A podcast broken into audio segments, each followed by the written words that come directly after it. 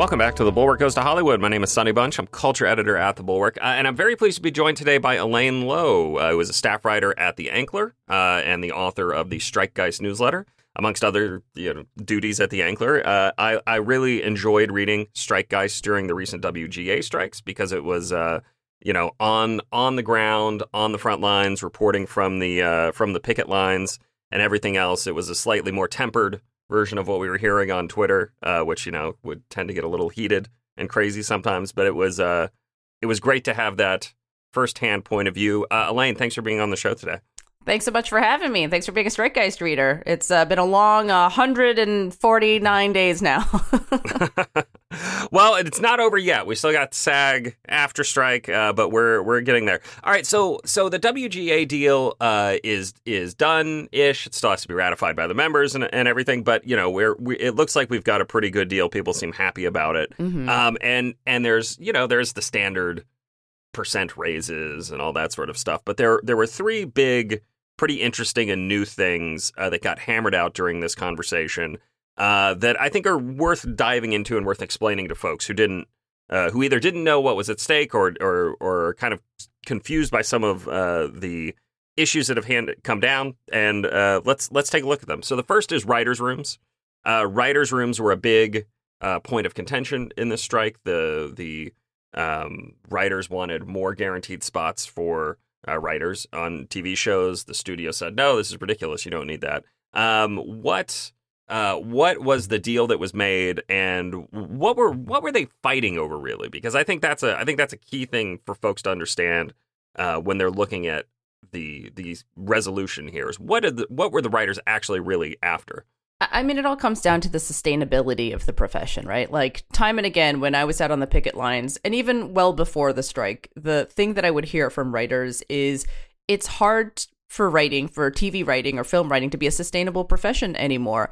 Um, I mean, and you sort of add on top of that the the cost of living in a city like L A or New York, uh, you know, that has additional challenges. But you, the main disruptor has been the streaming economy, because before... Uh, what, like a, a broadcast sitcom would go twenty-two, twenty-four episodes on C B S or N B C or A B C, and, and you could make a whole meal out of that. That was part of your career. That was a year-long job. Nowadays, there are so many streaming shows. I mean, we live in the era of peak T V, where there are literally, what, like I think six hundred shows, uh, six hundred new scripted shows this past year. But how many of those are small, small streaming shows that are like six, eight, ten episodes? And so I'd hear from folks that say, you know, well, I would do a six episode series, and then it would be months and months between work. And these rooms too, these writers' rooms would get smaller and smaller. Instead of having, you know, whatever, ten, fifteen writers in a room, um, there's something uh, that the writers hate called mini rooms, which is, you know, the studios would try and get two or three writers a room to like break open a whole season. And and and essentially, it's the same labor issue that impacts so many other industries, right? It's that uh, companies try to get more out of folks for less. And I think that's something that, you know, no matter what industry you're in, I think it's just sort of a recurring pressure. And that's a thing that writers felt uh, all across town, all across the country. Uh, and, and so the staffing minimums was really a way to try and codify, um, you know, that part of the profession. Uh, to, to to make sure that writing is still a full-time job in their view, and uh, and there and there are like again actual codified numbers here. What were the what were the gains that the uh, the writers got? Yeah, so the writers were initially looking for uh, I think a minimum staff of about six writers, um, and what they uh, ultimately well what they initially were told, uh, according to the Guild, is that the the A M P T P, which is the negotiating unit which represents studios from Disney to Netflix, um, you know, rejected those proposals, didn't make a counter. Ultimately, uh, between May and September, uh, what the agreement ultimately was, was that uh, there would be a minimum of three writers. And let me make sure I have this right. Um, it's at least three writers on a series of six episodes or fewer, five writers on shows that are seven to twelve episodes, and at least six writers on shows that are at least thirteen episodes long. So, you know, they, they went a long way to getting some kind of codification of that. And there was, I, I during the strike, there was some chatter uh, among showrunners, some of the, some of whom write whole seasons by themselves, right? So guys like Taylor Sheridan said, "Well, I don't need six writers on Yellowstone. I do it all myself." uh, or White Lotus, right? Is another yeah. show that is run uh, by a guy. He writes it all, and th- and that's and that's it. And uh, they said, well, we don't need writers' rooms. We don't want writers' rooms. You know, why are we fighting about this? Why are we fighting for this? And the counter to that, which I think is is true and smart, is that, you know, uh, the first-time showrunners are not going to have the leverage to say, well, uh, I would like to have six writers on my show. You know, they're going to be pressured to to go the Sheridan route, right? Was yeah. I mean, that was like the kind of breakdown, right? Yeah, yeah. I, I mean, you know, we had uh, Adam Conover, who, you know, he ran the show Adam Ruins Everything, and uh, is also a W G A negotiating committee member on, on our own podcast yesterday, and he broke it down for us. He, you know, told us, like, hey, like, as a showrunner, as a first-time showrunner, I didn't have that power. I didn't have, I wasn't given a budget. I was just told, here, you can hire X number of writers. Um, and that's frequently... And I think there's sort of a little bit of discrepancy, too, like when I think folks outside of the industry are looking in, because when you think of like a showrunner, maybe you're thinking of like a Ryan Murphy or a Shonda Rhimes, people who have, you know, had really prolific careers, who have reached a point in their career where there's a, a great deal of creative control. But a lot of folks are first time showrunners and, you know, feel that they have to be able to accommodate Um, their bosses, which, I mean, I think, again, is, is true of any kind of industry when you're, you know, even sort of slowly coming into a position where there's more decision-making power. Um, and, and, and so, you know, that's why these, this sort of codification exists. But I, I think there is also um, built in, Adam was telling us yesterday, an exemption for, I think it's if there is a contract that says this person is going to write all eight episodes, then they'll be able to do that. So there is still Uh, an exemption for for the Taylor Sheridans, for the folks who want to be the sole uh, creator. Yeah, and there, and I think some of those shows are getting grandfathered in too, right? Like, yeah. it's, you know, if they're uh, if they were already one one man shows, and so be it. All right, uh, the the the next big issue uh, here that is that is pretty interesting is the performance based residuals on the streaming originals. Um, I, I I was getting questions from friends who were asking me to break it down for them, and frankly, I didn't know the answer to a few of them. So I'm I'm hoping you might be able to help me out here and make it look smart too. to everybody else. Okay. all right. So all right. So for instance, um, uh, there there is a there's a all right. Just to set stage for everybody, there's a threshold if if a show is watched by, uh, I think it's twenty percent or more mm-hmm. of the uh, the subscribers over the first three months of release. Um, or I guess over any subsequent three months, mm-hmm. um, that there will be a bonus uh, for, uh, let me see, what are the numbers here? The it's bonus up to be... fifty percent of the fixed domestic and foreign residuals. So, um, okay. you know, the bonus for, let's see, uh, in, in the twenty twenty-three year would be like about over nine thousand dollars for a half hour episode, about sixteen thousand dollars for a one hour episode, and then uh, over forty thousand dollars for a streaming feature that's over thirty million dollars in budget. Um, okay. And this is really, you know, my understanding is the, the viewership-based streaming residual is something to counter the fact that streaming residuals compared to residuals for a broadcast T V show, again, it's like it's the difference between that big twenty-two, twenty-four episode C B S sitcom versus the, you know, like six episode Netflix limited series or something, um, where writers would tell me, you know, I used to be able, I've had so many writers tell me, I used to be able to live off of residuals, and now it's impossible. And I'm doing the same amount of work. It's just that the residuals are lower.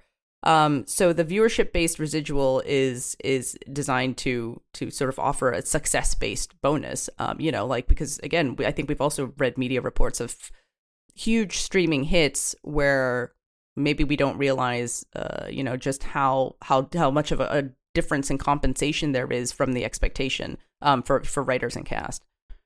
Well, let me ask. All right, so uh, specifically, the question I had was, mm-hmm. all right, so writers writers will see receive a bonus, you know, between nine thousand and sixteen thousand or something like that for mm-hmm. T V episodes. Is it is it the credited writer on an episode of T V, like every credit they get, they will get a bonus like that? Because I, or I is it like the whole like, room? You mean right? Is it is it like does the whole room get the nine thousand dollar bonus and then it's split three ways or five ways or whatever per episode? I mean, I guess I guess that would be my my my question here is exactly how that payout happens, if it goes to the credited writer or and also like again specifically we're talking there the the way it's broken down in the the contract is by episodes, mm-hmm. but my understanding is that the streamers just kind of get the numbers for the whole season. It's like we have here's here's this first season of, you know, Wednesday or whatever. Yeah. Or uh, Squid Games. Like, it, but it, I, I don't think they're broken down necessarily by episode. Right. Maybe, I I don't know. Maybe this is something we still need to figure out. I was gonna I say I think I, I think this is something I can't tell you. I'm not gonna pretend to know. Uh, I, all I have is the language in the contract and what Adam was telling us yesterday. So I don't I don't think we know all the details of that yet. But okay. You also alluded to something else, which was the the, the data transparency part of it, right? Which yes. The writers. Um, you know, got some of, of what they were asking for. I think it was uh, that there's the streamers will release, I think, sort of the total number of hours watched, which, you know, still doesn't provide you the kind of data that I think they have internally, where they're able, they're able obviously to, like, they have a fire hose of data. They're able to slice mm-hmm. and dice it any which way they want. Um, but it's it's something. It's a step in that direction. And again, talking to Adam yesterday, uh, he saw it as a positive development because I think the idea is to then build on that progress in subsequent contracts. Um, because when I talk to showrunners, one of their issues when writing for streaming shows is sometimes, depending on which streamer, and every streamer is different, every streamer counts a view differently, um, and every streamer releases different sl- segments of information to their showrunners. So it's like some of them may get engagement uh, metrics. Some of them may get feel like they get nothing at all. Some of them have told me, oh, they wouldn't give me exact viewership data, but they showed me how my show performed uh, in comparison to a different popular show on the service. So, um, you know, this is sort of a step uh, toward figuring out in in in lieu of sort of the old fashioned like broadcast Nielsen data, um, you know, how things are doing. Yeah. Yeah, no, I I'm I I am curious to see how much of that data actually comes out and, and what we see. And, and I, I believe there was some agreement between the union and the um the A M P T P that the data would be kept confidential-ish. Right. I mean, I. Yeah, that I was one of the initial not... things. And that one, like I said, I'd have to go and refer to the contract too. I, I, I honestly, like, I think we're all still sort of digesting the, the contract terms here. And I and I and I'm expecting that things will slowly be spelled out for us as they're actually implemented. Yeah. Yeah. No, it's uh, it's it's crazy. Uh, and I I'm also uh, I mean, I, I have you heard from any of the folks on the actor side, how they they feel about this? Because this is a big ask for them as well. They are they're looking for. Um, you know, some something like I think it was two percent of revenue from streamers for uh, a success-based um, residual. Uh, yeah, which... and that's and that's like sort of a different ask, but uh, you know, I, I'll be very interested to see how much of a precedent and how much of, I guess, an advantage this gives um, SAG-AFTRA as they're going into their negotiations, which restart on Monday on the second. Um, Wait, Monday is the second, right? It starts on. It starts yeah. in early October. Um, yeah, it's coming up here. Yeah, yeah, no, it's been a long yeah. four and a half months. um, but but it's like, you know, with with A I protections, right? It's like they are also looking for A I protections, and they're also looking for some kind of like sort of similar success based revenue share slash residual, basically a, a, a participation in that profit, right? Um, but the language is going to be something different because, you know, writers are, are dealing with, say, A I in, in terms of the written word, and then SAG-AFTRA is dealing with A I in, in terms of like performance capture and, you know, scanning right. background actors. So it's like same concept, but the implementation and the execution of that, I think, is going to be really um, different. Uh, but yeah, I think yeah. I think it sets something something of like a broad philosophical template, if nothing else.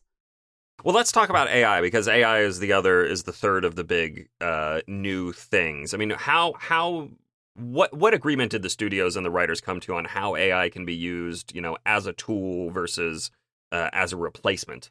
Because I know that's what the writers were worried about. Yeah. I mean, I want to say, first off, I personally, and maybe this was just naive of me, was really surprised at how much of an issue A I became on the picket lines, given that going in, it's not something that I traditionally heard writers uh, have an issue with. Um, but I think it really came to the fore. And I mean, it's such a fast-moving technology. Like, I'll tell you, I've I've seen and heard, like, A I software, and this is more on the performer side, but it can, like, replicate Morgan Freeman's voice. So it makes Morgan Freeman sound like he's speaking in fluent Spanish as opposed to, like, having another actor dub over. So it's like the technology is there in many different ways.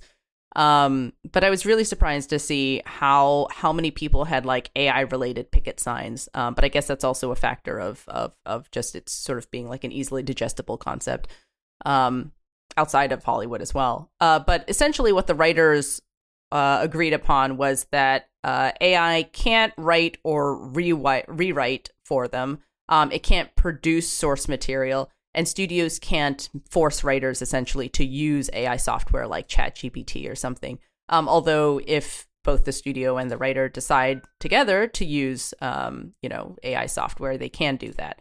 Uh, and then there's also a last bit on on training data, which, again, talking to Adam Conover yesterday, he said it's basically the site of a future battle because the guild, you know, quote unquote, reserves the right to assert that exploitation of writers' material to train A I is prohibited by this minimum basic agreement or other law, which, I mean, is sort of like, I was trying to unpack that language a little bit yesterday. And I, I think basically it's just sort of like setting the tone for, you know, we have the right to challenge this if we feel mm-hmm. like there's uh, exploitative training, was my sense.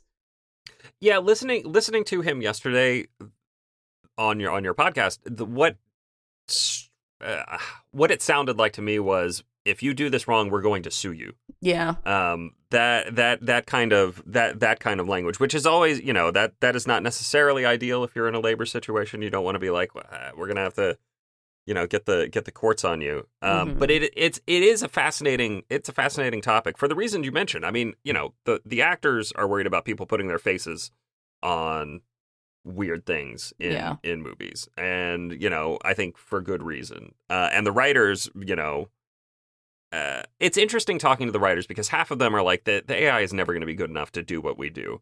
And the other half are like, Terminator is here and we have to we have to send John Connor back to kill ChatGPT now. Like, it's, you know, it's wild. Yeah. Um. I, I And I, I think the truth is basically, as with all emerging technology, like ultimately we'll have to find a way to live with it, right? It's like it's A I isn't going anywhere. A I is already used in so many different parts of the business.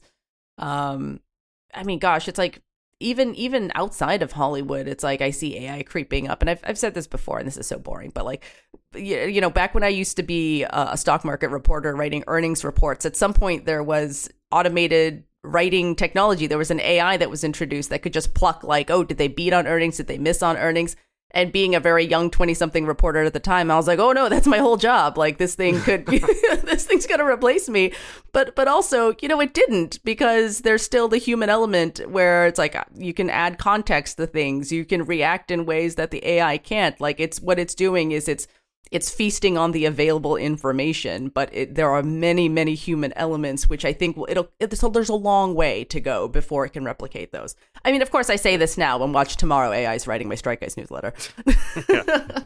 uh, the the A I podcast is going to be great. Um, the uh, the well, and and the, the it's funny you mentioned the digesting the news, because like, you know, one of the things that we're seeing with the the language models is when they start scraping the web for everything, these models all get much dumber mm. because there's so much bad information out there. I mean, mm. there's just there's just endless reams of bad information, which in turn like makes me think of the writers a little bit, because there are a lot of bad scripts out there as well. And if you just throw, do you throw the kitchen sink at it? Yeah, you, you throw the you throw a million scripts in there. Uh, you know, nine hundred ninety nine thousand of them are bad already. So like, is that the the sort of thing that you're you're going to want to come out? I don't know. It's It's interesting.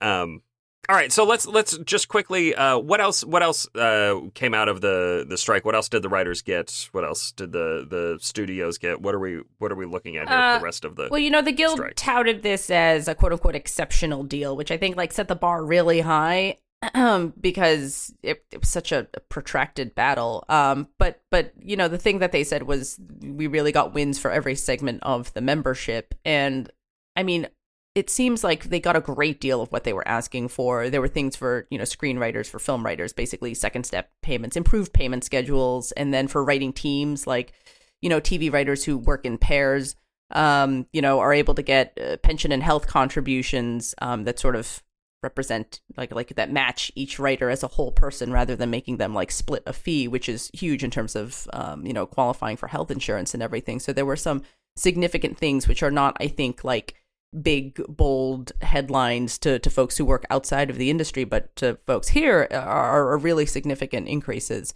Um, you know, obviously they didn't get everything they were asking for, but that's the nature of any negotiation. Um, my sense is, though, that um, the wins that the Writers Guild got were far more than I think folks were initially thinking they would achieve back in May. There was a lot yeah. of skepticism about whether the strike would work, about whether having a strike that ran this long would be effective. Um, and I think the result speaks for itself.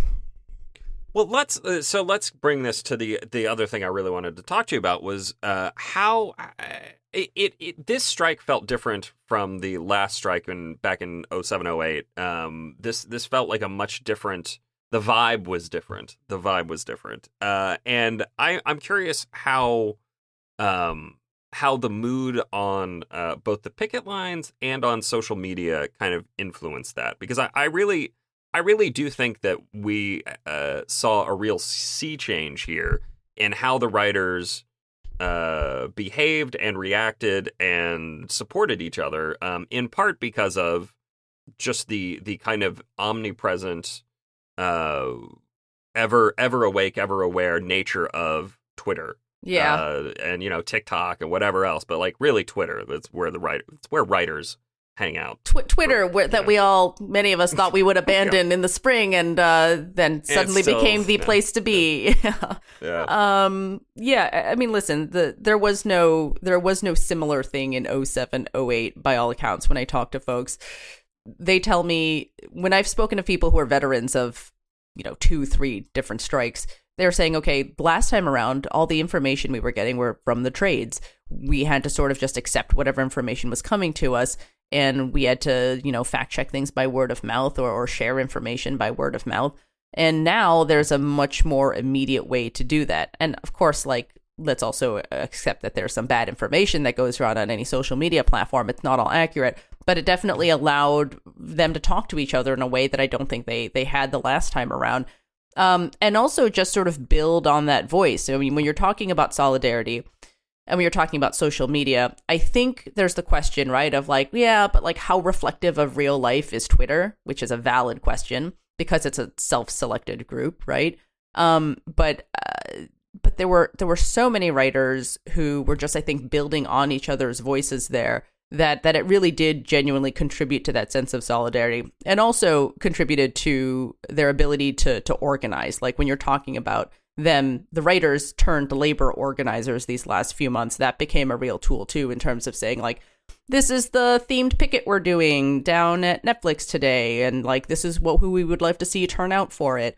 Um, it became a very effective organizing tool, which I think was was was a very effective, like, real world implementation of social media.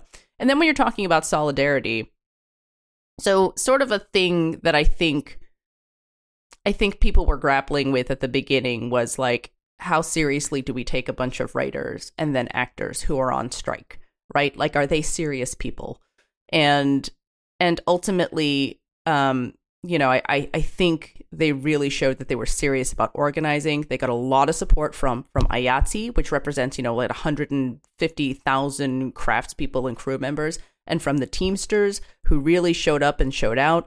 And again, talking to veterans of the last strike, my impression, I, I didn't cover the last strike, but my impression was that they felt sometimes more alone. The writers felt a little bit more alone in oh seven, oh eight and didn't necessarily feel that cross union as, as, you know, as deep of an extent of that cross union solidarity that they feel now. Um, so that really bolstered them. And then, of course, when the SAG-AFTRA strike started, having one hundred sixty thousand performers um, also on the picket lines is, is really going to help you fortify your cause. Yeah. Uh, the the the one the one place where I feel like you saw solidarity kick in uh, most uh, effectively really came toward the end when mm. Drew Barrymore said she's bringing her show back, and Bill Maher is like, and the the talk is coming back.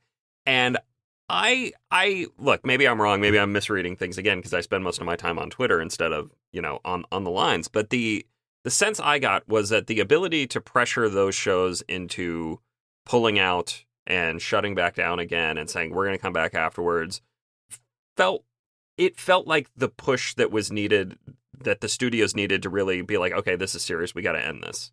I mean, like that, that was a, that it, it, it felt very conspicuous, and maybe this was going to happen anyway, mm-hmm. but it felt very conspicuous to, to have like a week later, you know, uh, the C E Os in the room with the W G A. Right. Yeah, I think that's I think that's fair, and I hadn't really thought about it that way, but yeah, I think that's fair because I, uh, you know, you had, speaking of productions that were shut down throughout the summer, any kind of production, even before the SAG-AFTRA strike started, you had writers picketing, you know, in New York and in L A and shutting down most every production that they could, to the point where I would get these weekly updates from Film L A, which is um, the L A County's uh, official film office.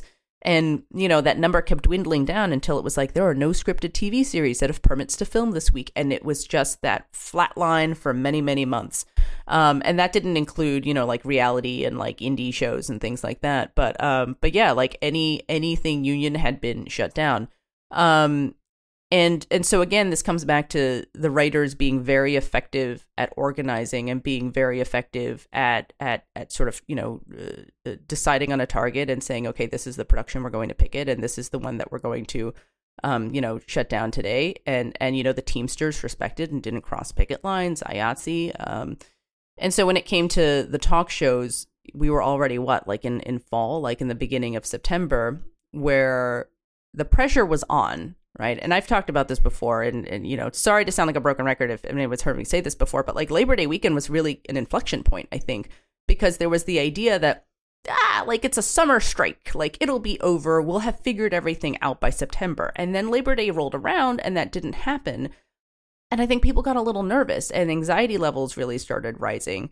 And and then you started hearing things from the studio side of, you know, well, if if writers' rooms don't go back in by like October, you know, we can't go back into production until at least January, because everybody knows November and December are dead zones in Hollywood, and there's just not a lot of production or anything else going on then. Um, and so I think people were really looking out at the calendar and saying, okay, we, we really only have like, what, like six to eight weeks or something after Labor Day to, to figure everything out and to try and like get the Hollywood machine back in gear. Um, So yeah, there there was like a heightened sense of anxiety too. And, you know, that's not to say that the writers weren't feeling the pressure. Like I've heard from so many writers and actors and crew people who have have suffered an immense financial hardship over these last few months. And many of them support the strike. Um, many of them also note just how difficult it's been, to the point where some of them are, we're talking about leaving L A. Um, you know, we're talking about trying to scrape, uh, you know, side hustles together, trying to figure out what work they could do in the interim, because they just didn't know when when the town was going to be back in business. Um, but yeah, I mean, I think shutting down the talk shows, or at least, you know, applying enough pressure on the talk show hosts to walk back, um, restarting production, um, you know, was a sign that they were they still continued to be very serious, and, and not just about, uh, you know, scripted T V, but about these talk shows, which, you know, each of them had, you know, a handful, maybe like one to three W G A writers, because these were all, you know, mostly W G A signatory shows, which meant that mm-hmm. the the hosts as SAG-AFTRA members were able to, um, you know, sort of within their right, go back on into production. But the the writers were on strike. Yeah. Yeah. No, it's uh. It's interesting. So, uh, all right, we still have one strike uh, goes on. Uh, as we mentioned, SAG-AFTRA and A M P T P getting back in the room on Monday, October second. Uh, what what is the what's the vibe like in terms of where that, that strike is? Do we do do folks think that we're it, that that will get wrapped up pretty quickly here, and you'll get production back back in the swing of things in November, December, or or is is are this two sides still too far apart? Uh, I think that's the hope, right? That they'll be able to resolve this quickly enough. I mean, I, I the two sides haven't spoken in months, so it's hard to say where they'll be once they get back into the room. But I, I think it would be safe to say that SAG-AFTRA is likely feeling, um, you know, a little more confidence going in, given the gains that the writers managed to achieve. Uh, and, you know, the writers have largely been in a hugely celebratory mood. Um, you know, I went I went and visited a couple of the bars where these impromptu, spontaneous celebrations were happening Sunday night after it was announced that there was a deal. Like, we hadn't even seen what the deal was, but it was like, there's a deal. And like, people immediately just like flooded this one bar in North Hollywood. And I stopped by, and, you know, there was just a sea of writers. uh, with drinks in hand. Occasionally you just hear random cheers go up in different parts of the crowd. Like, they were just happy that there was a deal, and they trusted that the guild, when the guild said it was exceptional, they were basically like, yeah, we we trust that it is, even though it was would be another two days before they actually saw the deal language. So, I mean, I think that probably gives SAG a lot of, you know, confidence. Yeah. Um, all right. Well, that was everything I wanted to ask. What do you, what what do you think folks should know about e- either the deal or the strike or anything else going on in uh, the business of Hollywood right now? I always like to close these interviews by asking what I should have asked. So what what should have I what should I have asked? What do people need to know? Oh, I think I've blathered on long enough, but but uh, I mean, there's still one hundred sixty thousand people out on strike, right? I mean, I think. I don't know, there's there's this huge exhale of relief that the Writers Guild strike is is over, and that there's a deal that, uh, you know, the writers seem happy with, and, and are, you know, they're technically, they were technically back to work yesterday. The strike ended at midnight on Tuesday night.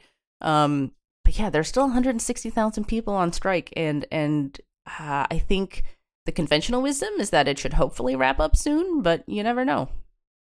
Yeah.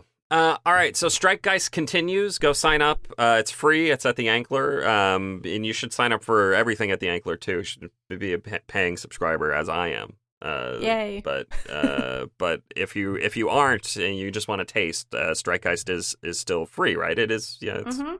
it's, yeah, it it's, is still uh, free. So, and uh, and while SAG-AFTRA is negotiating their T V theatrical contract, they've also authorized a video game strike, so... Who's to say if Strike Geist will have more to write about after? It's the rolling strikes of twenty twenty-three. We're in a real uh, labor movement a... here. All right. Uh, all right. Uh, my name is Sonny Bunch. I am culture editor at The Bulwark. Thanks again for joining us, uh, Elaine, from uh, The Ankler. Really, really great yeah, thanks talking so much for having you. me. Um, I will be back next week with another episode of The Bulwark Goes to Hollywood. We'll see you guys then.